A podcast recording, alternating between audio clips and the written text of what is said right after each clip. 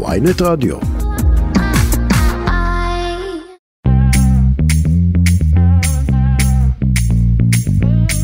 שלום לכם, שבוע טוב, אתם שוב איתנו, כסף חדש, הפודקאסט הכלכלי היומי של ynet, יום ראשון, 18 ביוני, מה על סדר היום? אחרי הסאגה סביב הוועדה לבחירת שופטים, זה קרה בשבוע שעבר, נתניהו מודיע היום שימשיך לקדם את החקיקה ושולח את הבורסה בתל אביב לירידות. במקביל, שר המורשת, השר עמיחי אליהו, החליט לתקוף בצורה חסרת תקדים את נגיד בנק ישראל. נגיד בנק ישראל שהולך ומלכלך על מדינת ישראל בחוץ ופוגע בדירוג האשראי של מדינת ישראל ופוגע בכלכלה של מדינת ישראל היה צריך להיות מגולגל מכל המדרגות אם לא להיות פרא אדם עוד בפוד נעסוק בהודעה החגיגית מהבוקר של משרד האוצר בדבר הקמת מפעל חדש של אינטל בקריית גת. האומנם? צחי שדה, עורך הכלכלה של ynet, סיפר לנו שאת המפעל המדובר הוחלט להקים כבר לפני כחמש שנים, וסיפר לנו על המשמעויות וגם על ההשפעות של ההשקעה בהקמת מפעל כזה. יכול להיות שיש סיכום, שאנחנו עוד לא יודעים בוודאות שהוא קיים, רק אמרו לנו שהוא קיים, ויכול להיות שזה יקרה, אבל מפעל חדש ב-25 מיליארד דולר, וכל הסיפור הזה לא מדויק. לקראת סוף הפרק דיברנו עם מנכ"ל שכולו טוב על שוק ספרי יד שנייה לכבוד שבוע הספר העברי. שמענו על רשת סיפור חוזר, שמשמשת מרכז הכשרה לתעסוקה לאנשים שמתמודדים עם חסמים תעסוקתיים, וגילינו מהם הספרים הנרכשים ביותר. הנדירים ביותר והשווים ביותר שנמכרים ברשת תמורת 25 שקלים בלבד. אני רועי כץ, עורכת את הפרק של הפודקאסט היומי, שקד אילת, נועה פרנק מפיקה, אביב ליבוביץ' על הביצוע הטכני. כסף חדש, בואו נתחיל.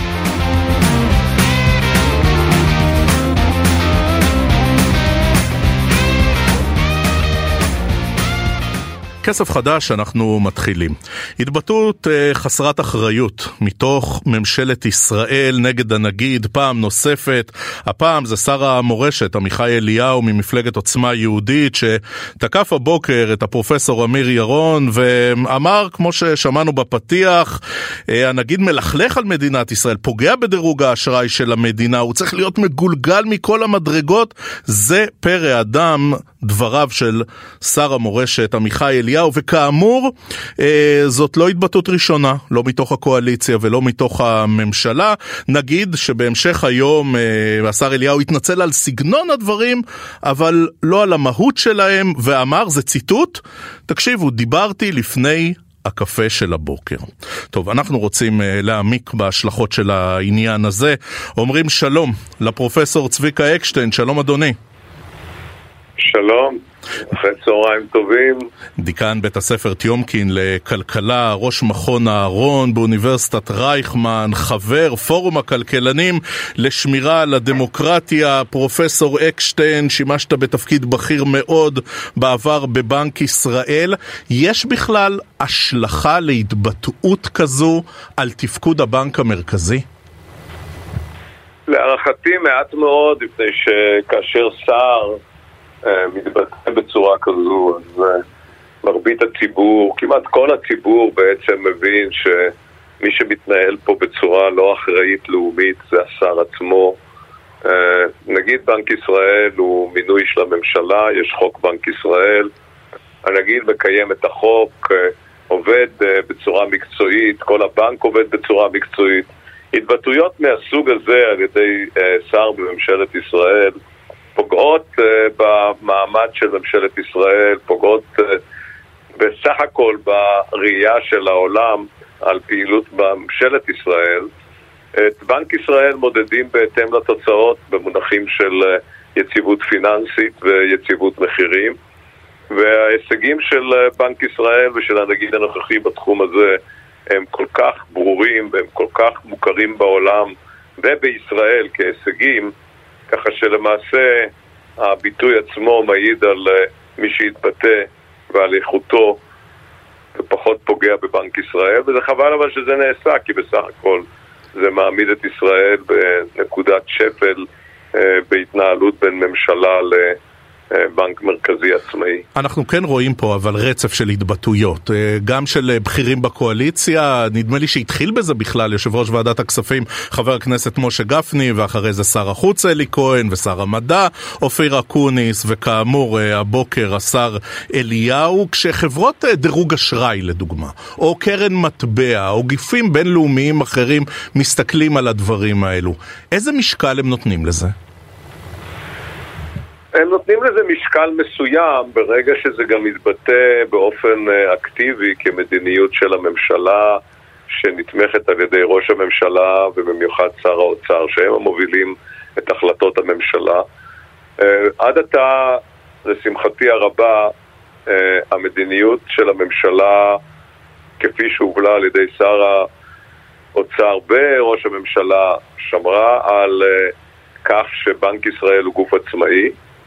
זה מעלה סימני שאלה לגבי העתיד, אבל בסך הכל, אה, בהינתן אה, מדיניות אה, נמשכת ועקיבה של שמירה על עצמאות בנק ישראל, עד היום אני חושב הפגיעה היא מינימליסטית. זה מוריד לחלוטין את ערכה של הממשלה הזו ופוגע ביכולת של הממשלה הזו להצעיד את מדינת ישראל קדימה, מפני שזה מראה על חוסר הבנה כולל בין שרים רבים על תפקידו של בנק ישראל ועל מעמדו של בנק ישראל בעולם ועל תרומתו של בנק ישראל לקידום המשק הישראלי לטובת אזרחי מדינת ישראל. פרופסור אה, רקשטיין. אבל החברות הבינלאומיות שמות על זה להערכתי משקל נמוך לשמחתי, מאחר וזה התבטאויות של אה, שרים חסרי אחריות שלא חשובים במיוחד. פרופסור אקשטיין, היית משנה לנגיד בנק ישראל, יש לך פרספקטיבה, אתה חוקר הרבה שנים ואתה כלכלן בכיר. אתה זוכר אה, תקופה שמערכת היחסים בין הבנק המרכזי לממשלת ישראל הייתה כל כך עכורה? זאת אומרת, אנחנו זוכרים תקופות מתוחות ואנחנו זוכרים עימותים מקצועיים, אבל אווירה כל כך עכורה? הייתי אומר שאני לא זוכר התנהלות כל כך נרחבת של אנשי שלטון שנמצאים בתפקידי מפתח, אני אגיד במיוחד יושב ראש ועדת הכספים אה, וגם התבטאותו של, התבטאויות של שר חוץ בנידון, אני לא זוכר אה, התנהלות מהסוג הזה. צריך לזכור, אני עמדתי כמשנה לנגיד בבנק ישראל ובעבודה משותפת עם נגיד בנק ישראל דאז סטנדי פישר מול היושב ראש הנוכחי של ועדת הכספים משה גפני העברנו את חוק בנק ישראל, עצמאות בנק ישראל, חשיבות בנק ישראל למשק הישראלי בראייה אחידה. באותה תקופה ראש הממשלה היה ראש הממשלה הנוכחי. המעמד והחשיבות של בנק ישראל באותה תקופה היו חשובים לכולם, ההתנהגות הייתה אחרת לחלוטין ולכן ראינו לאחר מכן המשך של התנהלות כזו ולאחר מכן ראינו צמיחה יפה של המשק הישראלי, יציבות ויכולת התמודדות מדהימה בזמן המשבר הגדול שקדם לכך, בזמן הקורונה וכן הלאה. ולכן הייתי אומר שההתנהלות הזו, למרות שאני שם לה משקל נמוך בסך הכל בחברות הדירוג, מסמנת uh, התנהלות של קבוצת מנהיגים שהלוואי במדינת ישראל לא הייתה שומעת בקולם לפחות בתחומים האלה, אני מקווה שגם בתחומים אחרים הם לא מביעים עמדות כל כך לא הגיוניות. פרופסור, אתה מכיר את הנפשות הפועלות. את כל הנפשות הפועלות, צריך לומר. אתה רואה מצב שפרופסור אמיר ירון נשאר לקדנציה נוספת? אה, בוא נגיד את זה בצורה מאוד ברורה. פרופסור אמיר ירון אה, מנהל את המדיניות המוניטרית, היציבות הפיננסית ואת הייעוץ לממשלה בצורה מקצועית, איכותית, מוערכת מאוד על ידי כל הדרגים המקצועיים וגם על ידי הדרגים החשובים המחליטים. אה, היא מוערכת מאוד בעולם. מעמדו המקצועי בעולם הוא יוצא מן הכלל ולכן הוא נותן הרבה כבוד ומקום למדינת ישראל. אבל? ובמידה והוא ירצה את הארכת המינוי, נראה לי שעל ראש הממשלה ושר האוצר להמשיך במינוי הזה, כי זה מינוי טוב לעם ישראל. אמיר ירון לא הסתיר את הביקורת שיש לו על החקיקה המשפטית, הוא אמר את הדברים בצורה מאוד מאוד ברורה. נתניהו מודיע הבוקר בסוף ישיבת ממשלה שהוא uh, מקדם את החקיקה המשפטית הזו וצובע את הבורסה כמעט מיידית באדום. איך... Uh, איך יראו השבועיים הקרובים בכלכלה הישראלית, בהערכה המקצועית שלך? אם ראש הממשלה יקיים את משהו, ממה שעכשיו ציטטת, אני לא שמעתי, אבל אם בהחלט, אם החלק המרכזי של החקיקה המשטרית שישנה ויקטין בצורה דרמטית את מעמדו של בית המשפט העליון כגוף עצמאי, שמהווה נקודת איזון כנגד הרשות המבצעת בכל תחומי חיינו, במיוחד בתחומים הכלכליים, בזכויות הקניין, אה, לא רק שהבורסות יצבו באדום, אה, הפנים של המשקיעים בעולם ובישראל יצבו באדום וכלכלת ישראל תסבול אה, בצורה דרמטית מירידה בהשקעות בהייטק וגם מכך שהשקעות ביתר המשק תרדנה ולהערכתי הרבה הישגים שראש הממשלה הזה יכול לקחת חלק בהם ב-20 שנה האחרונות ירדו לטמיון בתקופה קצרה. אתה אומר השמדת ערך. אפשר לקרוא לזה השמדת ערך, אפשר לקרוא לזה אובדן כלכלי כנגד להשיג משהו שלא ברור מה היתרונות שבו. פרופסור צביקה אקשטיין, דיקן בית הספר טיומקין לכלכלה, ראש מכון אהרון באוניברסיטת רייכמן, חבר פורום הכלכלנים לשמירה על הדמוקרטיה וכמובן לשעבר המשנה לנגיד בנק ישראל. תודה רבה שהצטרפת אלינו לכסף חדש, הפודקאסט הכלכלי של ynet. תודה פרופסור. תודה רבה. כסף חדש כסף חדש, הפודקאסט הכלכלי היומי של ynet, אנחנו ממשיכים. הנה שאלה, האם ענקית הטכנולוגיה אינטל, האם היא מקימה מפעל חדש בקריית גת בתמיכת ממשלת ישראל? זה בעקבות אה, הודעה שהוציא משרד האוצר הבוקר. מצטרף אלינו לאולפן, עורך מדור ynet כלכלה, שלום צחי שדה. אהלן רועי, מה נשמע?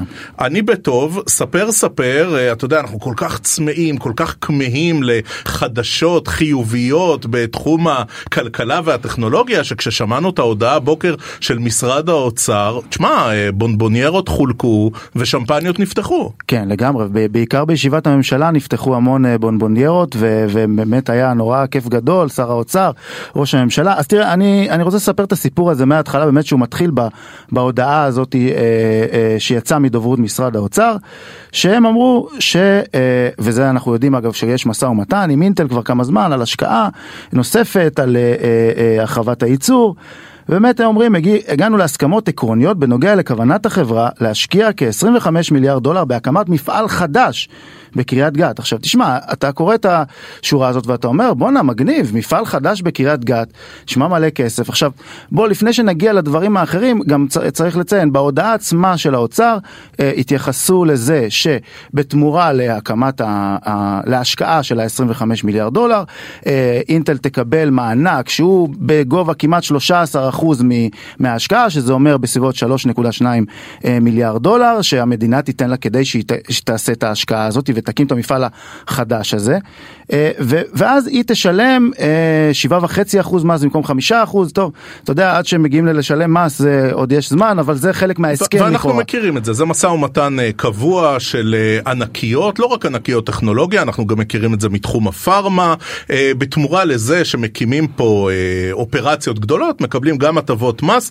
וגם תמיכה, אבל אתה חזרת כמה פעמים על המונח מפעל חדש. נכון, ו, ובאמת אה, ניסינו להבין איזה מפעל חדש, וניסינו, ואתה יודע, דבר ראשון שאתה אה, מקבל, אה, יש הודעה בישיבת ממשלה כמובן, והכל אתה שואל את החברה, כי החברה אמורה לדעת מה בעצם סוכם פה והאם זה קורה, אבל החברה לא הייתה חלק בעצם מההודעה הזאתי, לא היה ציטוט של המנכ"ל, לא שום דבר, פנינו לחברה, הדובר של החברה, הדובר מאוד ותיק, יש לציין, אמר שהוא לא מכיר את ההודעה הזאתי והוא יבדוק מה קורה. עכשיו תשמע, זה קצת מוזר, אבל יכול... פותח סוגריים, רק כדי להבהיר את העניין למאזינים שלנו, באינטל הופתעו.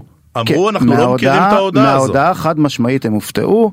אה, שוב, זה לא אומר אגב שדברים כאלה הם לא נכונים, יכול להיות שהיה שם קצר שזה מאוד מוזר, אבל אה, לפעמים קצ- קצרים כאלה אה, קורים, אבל אתה יודע, אחרי שדברים קצת התחילו להתבהר לאט לאט, ונזכרנו שיש מפעל בעצם שכבר אינטל מקימה בקריית גת, שכבר בעצם קיבלה עליו מימון. ב-2018 כבר היה סיכום, 2018 10 מיליארד דולר, דולר תמורת מענק של מיליארד דולר, שהבנייה של המפעל הזה התחילה כבר, ב-2021 היא התחילה כבר, היא לא הסתיימה, עוד לא עובד בו אף עובד חדש, שאגב זה חשוב לציין שלא אמרנו קודם, שאתה יודע, העידוד, למה המדינה רוצה לעודד את הדברים האלה? כמובן בגלל אה, להגדיל את ההכנסות ממיסים וגם לייצר עוד משרות לעובדים, אם יש מפעל חדש יש משרות אה, חדשות. ובעצם, ובעצם אז רצינו להבין בדיוק האם מדובר באותו מפעל, כי הרי אמרו לנו שזה מפעל חדש. ואז שאלנו והתחילו לגמגם, ומסתבר שכן, זה אותו מפעל, שבעצם, חשוב להגיד, גם אחר כך, כשאינטל הגיבה, היא לא אמרה, אנחנו הולכים להקים מפעל חדש, 25 מיליארד דולר, נקבל זה, לא אישרו שום דבר מהפרטים האלה. הם רק אמרו, אנחנו מודים מאוד לממשלה על התמיכה ארוכת השנים, ואנחנו מתכוונים להרחיב את הייצור בישראל. זה בעצם מה שהם אמרו בהודעה שהגיעה אגב כמעט שלוש שעות אחרי ההודעה של הממשלה. רגע, צחי שדה, זו לא קטנוניות. אנחנו יודעים שגם אלוהים וגם השטן הם תמיד בפרטים הקטנים. אם זאת הרחבה של מפעל קיים או מפעל בבנייה, מבורך ככל שזה יהיה, זה לא מפעל חדש. חד משמעית. ומישהו פה עשה או סיבוב על אינטל, או סיבוב על התקשורת הכלכלית בישראל. אז תראה, אז תראה, אני, אני לא יודע על מי ניסו לעשות פה סיבוב ואולי... אולי הם, הם, הם, הם לטענתם בטח יגידו, תשמעו, מה אתם רוצים? הגענו, יש פה השקעה גדולה יותר במדינה, אז על מה אתם מתקטננים? מפעל חדש, לא מפעל חדש, אם זה יהיה בניין כזה או בניין אחר? עכשיו, אני אגיד באמת, אם באמת זה יקרה, ואגב, גם את זה אנחנו לא יודעים, שזה בוודאות יקרה, כי הרי כמו שאמרנו, הסיפור הקודם התחיל ב-2018, הוא עדיין לא הסתיים. הוא בבנייה אמנם, אבל הוא עדיין לא הסתיים, ואינטל, יש לה את השיקולים שלה גם, אתה יודע, הם עכשיו החליטו בחיפה, שהם לא מרחיבים את, ה, את, ה, את המפעל שלהם במתם, את, את המרכז שלהם שם, כי זה לא כל כך משתלם להם, הם היו בתהליך של קיצוצים בתחילת השנה גם כן, אז אנחנו לא יודעים באמת אם אינטל תשתמש בדבר הזה, יכול להיות שיש סיכום, שאנחנו עוד לא יודעים בוודאות שהוא קיים, רק אמרו לנו שהוא קיים, ויכול להיות שזה יקרה, אבל מפעל חדש ב-25 מיליארד דולר וכל הסיפור הזה לא מדויק.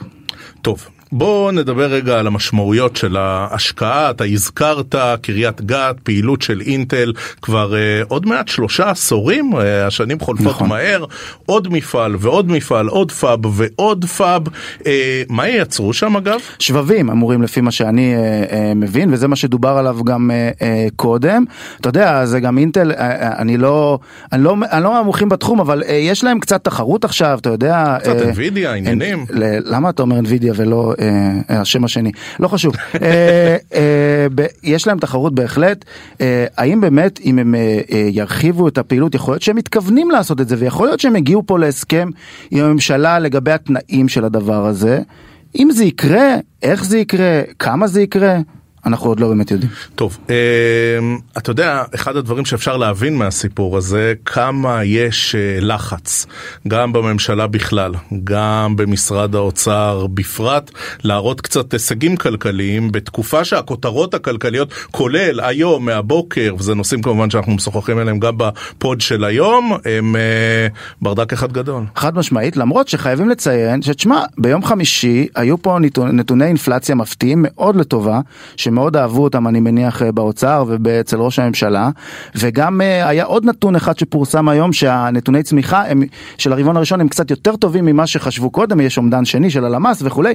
אז יש דברים שכן אתה יודע ונזכיר אבל שמצד שני יש איזה משהו שקרה היום שראש הממשלה נתניהו התייחס למהפכה המשפטית ושוב הפיל את הבורסה. בסביבות כמעט אחוז וחצי מהעליות עברו לירידות. זאת אומרת הבלגן בהחלט חוגג ובהחלט מנסים להראות לנו חבר'ה משקיעים פה, מה אתם רוצים? למה אתם מדברים על הרפורמה? למה אתם מדברים על איזה? עכשיו, שוב, יכול להיות שזה נכון, למרות שאנחנו אומרים שוב, איזה אה, משא ומתן ארוך, חברה שנמצאת פה כבר בארץ, שאגב פותחת גם מפעל בפולין עכשיו וכולי. זהו, יכלו לציין, אה, אתה יודע, אה, חובבי החקיקה המשפטית, שבאמת אינטל הודיע רק בשבוע שעבר על השקעת ענק בפולין ועל פתיחת מפעל שם. מה זה אומר על אה, כן. כל האיומים שנהפוך לפולין והונגריה? יכול להיות שבאמת לאינטל שנמצאת פה כבר וזה, הדברים האלה לא כל כך משפיעים עליה, לא יודע, יכול להיות. זה לא מבטל שום דבר אחר מכל הדברים האחרים שנאמרו על, אה, על ירידה בהשקעות פה, שאמרו אנשים קצת יותר אה, אה, מבינים ממני. צחי שדה, עורך ynet כלכלה, תודה, תודה רבה. תודה רבה רועי. כסף חדש כסף חדש, אנחנו עם הנושא האחרון שלנו להיום, יום ראשון, חוגגים, באמת, חוגגים את שבוע הספר העברי, זה מתקיים ממש בשבוע זה בכל רחבי הארץ, ואנחנו רוצים אה, לבדוק קצת גם מה קורה במספרים, מה קורה בשוק אה, ספרי יד שנייה שצובר תאוצה בשנים האחרונות, ראינו הרבה מאוד אנשים שקוראים גם בשנות הקורונה, גם אחרי, ובכלל אנחנו עדיין עם הספר. אומרים שלום לעופר כהן, הוא מנכ"ל קבוצת שכולו טוב, שלום. שלום רועי. תחת ה... אני בטוב, אני מקווה שגם אצלך אה, חג ספר עברי שמח. אה, כן. בארגון שלכם, תחת הארגון שלכם, יש רשת ספרי יד שנייה בשם סיפור חוזר. לפני שניכנס ככה לכל המספרים והעניינים, עופר, תן לנו קצת את הסיפור של סיפור חוזר. אז סיפור חוזר באמת זו רשת אה, חנויות ספרי אה, קריאה יד שנייה, שסיפור חוזר בעצם הוא חלק, בעצם מיזם שהוא חלק מקבוצת שכולו טוב. אנחנו היום אה, בעצם פעילים, ב, יש לנו 24 חנויות אה, ברחבי הארץ, יש לנו בעצם אתר אינטרנטי מאוד מאוד צומת הכי גדול למכירת ספרי קריאה יד שנייה בארץ, יש לנו עוד מאות עמדות שנמצאות בקניונים, חברות, ארגונים, שיתוף פעולה מאוד מאוד ארוך עם אה, רכבת ישראל של ספר שנמצא בכל, בתחנות הרכבת ועוד. וסיפור חוזר, אני יכול להגיד, היא גם לא רק בארץ, היא כבר נמצאת גם בעולם, יש לנו כבר סניף בספרד ויש לנו גם אה, שיתוף פעולה ביחד עם ארגונים בבולגריה. איזה יופי, איזה יופי. אה, ספר לנו קצת על השוק הזה של ספרי יד שנייה. אנחנו אה, מכירים, אתה יודע, ספרים חדשים שאנחנו קונים בחנויות, אה, אנחנו מכירים קצת אה, ספרים שאנחנו אה, לוקחים בתור מנויים בספריות, יותר פעם מאשר היום, אבל זה עדיין קורה. מה קורה בשוק יד שנייה? השוק יד שנייה קודם כל בעצם אה, מאופיין במגוון מאוד מאוד רחב של ספרים. כי בעצם זה לא רק הכותרים החדשים שקיימים, בעצם יש לנו מגוון מאוד מאוד מאוד גדול של ספרים שמתגלגלים בין אה, מאדם לאדם ומגיעים אלינו בכל מיני דרכים. אה, אני חושב שבתקופה האחרונה אנחנו, בכלל, בשנים האחרונות אנחנו מזהים עלייה יותר ויותר גדולה של, גם של קוראים וגם של אה, מודעות בכלל לכל הנושא הזה של אה, מחזור יד שנייה וכל מה שקשור לזה. תן לנו את זה ו... קצת במספרים, אתה יכול? אני יכול להגיד לך שאנחנו מוכרים אה, עשרות אלפי ספרים בחודש. מדי שנה אנחנו, לפני הקורונה היינו בעצם, אה, היה גידול של משהו בסביבות ה-10-15 אחוז כל שנה. והקורונה הייתה ממש זרז מאוד מאוד משמעותי, בטח ובטח שגם הצלחנו לספק אה, אה, מתוקף זה שיש לנו אתר, ואז גם יכלנו לייצר משלוחים וכל מה שקשור לעולם הזה, ואז בעצם היה זרז מאוד גדול, ומאז בעצם הגידול הוא... ואתה אומר סיפור חוזר, עשרות אלפי ספרים כל חודש מכירות. נכון. טוב, אה, מה הפרופיל של האנשים שרוכשים ספרים יד שנייה? איך נגיד אה, המחירים לעומת ספרים חדשים? הרבה מאוד פעמים אנחנו רואים כל מיני מבצעים אגרסיביים, אבל אני מתאר לעצמי שבספרי יד שנייה זה משתלם אפילו יותר. אה, נכון. אז אצלנו בעצם, למשל בסיפור חוזר, כל הספרים ללא יוצא מהכלל נמכרים במחיר אחיד, מחיר של 25 שקלים. יכול לספר לך שבעצם אפילו עכשיו לצורך... חודש הספר וכל מה שקשור בנושא הזה, יצאנו למבצע שספר שני הוא בעשרה שקלים. אה, ומדי פעם אה, אנחנו כל פעם מרעננים. רגע, מה זאת אומרת מחיר אחיד? אה, לא משנה אם זה מלחמה ושלום או ספרון של תשחצים, זה תמיד 25 שקלים? זה, קודם כל אנחנו פחות... כן, כן, זאת הייתה דוגמה לא טובה שלי. כן, נכון, אבל אנחנו כן, כל הספרים ללא יוצא מהכלל, גם ספרים שהם אפילו ייחודיים ונדירים כאילו, הכל הכל ללא אה, ממש 25 שקלים מחיר אחיד. טוב, עם כזאת כמות של אה, דאטת מכירות, עשרות אלפי ספרים כל חודש, אתה זה שידע לספר לנו אה, מה המבוקש ביותר, נגיד בתקופה האחרונה, לא רק אה, בשבוע הספר, אבל מה, מה הישראלים רוצים לקרוא? אז בדרך כלל כאילו אנחנו רואים כאילו המון המון פרוזה, המון מתח, מדע בדיוני, פנטזיה, ילדים ונוער, כל הדברים האלה. זה באמת ספרים שמאוד מאוד נחטפים. אני יכול להגיד שבתקופה האחרונה אז באמת אה, אה, סופרים אייקונים ש, ש, שממש אה, נפרדנו מהם כאילו כמו מאיר שלו ויונתן דפן, אז באמת כאילו מאוד מאוד מבוקשים והספרים שלהם אה, אה, ממש אוזלים מהמלאי. תגיד, בוא נדבר רגע על הדור הצעיר. אה, אומרים תמיד, הולך ופוחת הדור, הם כל היום מול מסכים, הם כבר לא קוראים, אבל אה, לא יודע, מסביבי, אתה יודע, אני לא נכנס כרגע לאיכות הספרות, או מה בדיוק המשמעויות, אבל הילדים רודפים אחרי קרמל, או להבדיל, אה, השרביט והחרב, רודפים אחרי הספרים בטירוף. נכון, אנחנו גם כן מזהים את זה, שלאט לאט הקהל שלנו הופך להיות צעיר יותר ויותר. אה, ואנחנו רואים את זה גם כן ברכישות וגם בקהל שנכנס אלינו לחנויות. יותר ויותר אה, צעירים, ממש כאילו אה, גם קוראים יותר, לפחות זו המגמה שאנחנו רואים אותה, וגם אני חושב שהנושא של יד שנייה ומחזור והמודעות לאיכות הסביבה וכל מה שקשור לזה ממש שמה תופס יותר ויותר תאוצה והמודעות היא הרבה יותר גבוהה. עופר, תן לי רגע להקשות עליך. אתה יודע, הדימוי של uh, ספרים יד שנייה זה שלפעמים יש להם כזה אוזניים בקצה של הדף, ולפעמים לא עלינו אתה פוגש איזה פרוסה של נקניק בין הדפים. איך הם מייצרים מצב שבו הספרים באמת הם במצב טוב, ולמרות שהם משומשים וברור שהם לא חדשים, עדיין מי שקונה אותם uh, מרוצה ולא מתבאס על המצב שלהם? אז כל הספרים שמגיעים אלינו בעצם עוברים, מגיעים למרכז לוגיסטי מאוד מאוד uh, גדול, ששם הם עוברים uh, מיון, קטלוג, uh, בודקים שבאמת uh, הספר uh, במצב שמיש ובמצב טוב, וכל הספרים האלה בסופו של דבר הם מפוזרים מה, מהמרכז הלוגיסטי לחנויות, ושם יש לנו את ה... באמת זה עובר סוג של מיון ופיקוח uh, בשביל לוודא שבאמת uh, הספר במצב uh, שמיש ואיכותי. יש גם ספרים נדירים קצת? אה, יש, יש, בעיקר כל מיני אה, ספרים שמגיעים אלינו עם הקדשות או סגירות מעגל כאלו ואחרות, ספר שהיה אצל אה, מישהו שבסופו של דבר ככה פגש אותו אחר כך, אחרי כמה גלגולים, אצל בן משפחה אחר. ממש כאילו, יש כל מיני הקדשות של ספרים שהגיעו עם הקדשות מקוריות של הסופרים והתגלגלו אלינו. ואתה אומר, גם אותם, גם אותם מישהו קנה רק ב-25 שקלים. רק, רק ב-25 שקלים. אנחנו ממש, כאילו, כל הספרים ללא צבע מהכלל, ויש כן, ויש, אה, לפעמים אתה יכול למצוא שם ממש מציאות... אה, אז הנה, יש גם, יש גם הזדמנות ל, להשקעה ואפילו להרוויח קצת כסף. כן, עופר כן. כהן, מנכ"ל קבוצת שכולו טוב, תודה, תודה רבה על השיחה וחג ספר עברי שמח. גם לכם, תודה.